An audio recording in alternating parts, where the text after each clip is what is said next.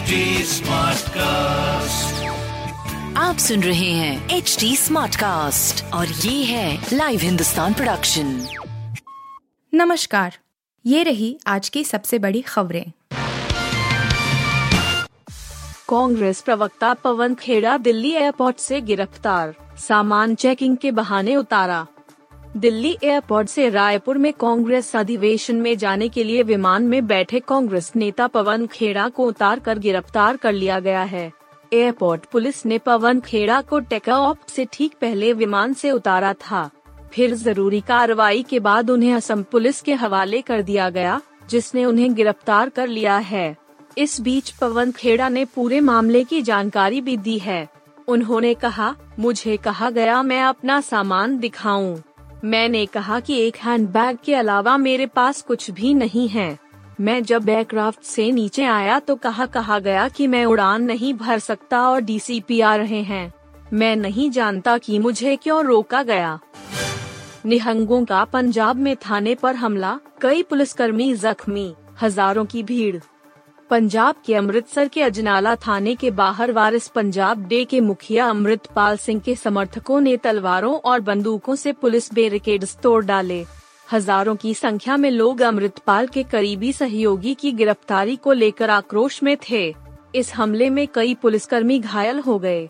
जानकारी के अनुसार, अमृतसर के अजनाला थाने के बाहर हज़ारों की संख्या में निहंग तलवारें और बंदूक लेकर पहुँच गए।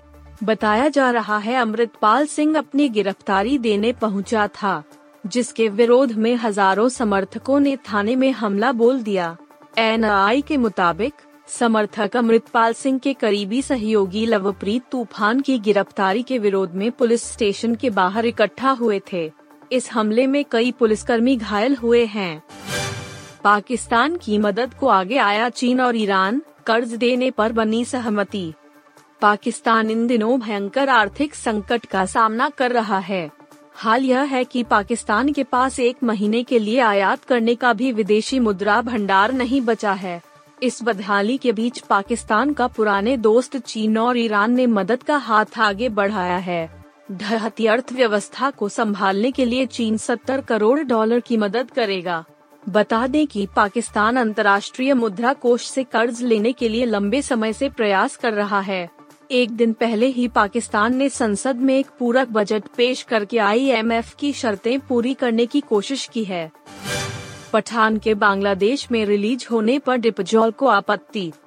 शाहरुख खान, दीपिका पादुकोण और जॉन इब्राहिम की पठान एक और जहाँ भारत में 500 करोड़ क्लब में शामिल हो चुकी है तो दूसरी ओर फ़िल्म ने वर्ल्ड वाइड एक हज़ार करोड़ से भी अधिक का कलेक्शन किया है।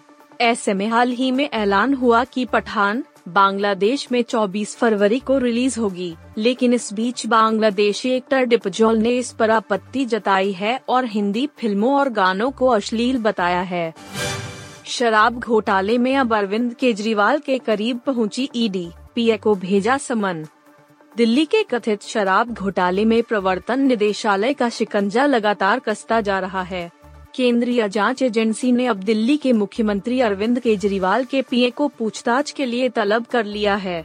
ईडी ने यह समन ऐसे समय पर भी ईडी ने prevention of money laundering act के तहत जाँच के बाद जो सप्लीमेंट्री चार्जशीट जाँच एजेंसी ने कोर्ट में दायर की है, उसमें दावा किया है कि दिल्ली की एक्साइज पॉलिसी 2021-22 को आप शीर्ष नेताओं ने तैयार किया। उप मुख्यमंत्री मनीष सिसोदिया, सरकार के कई अधिकारियों और शराब कारोबारियों को सीबीआई और ईडी ने आरोपी बनाया है। आप सुन रहे थे हिंदुस्तान का डेली न्यूज़ रैप, जो एच टी स्मार्ट कास्ट की एक बीटा संस्करण का हिस्सा है।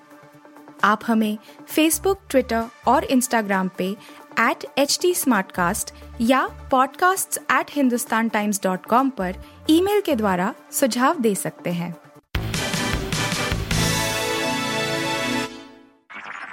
आप सुन रहे हैं एच डी स्मार्ट कास्ट और ये था live Hindustan production smart Smartcast.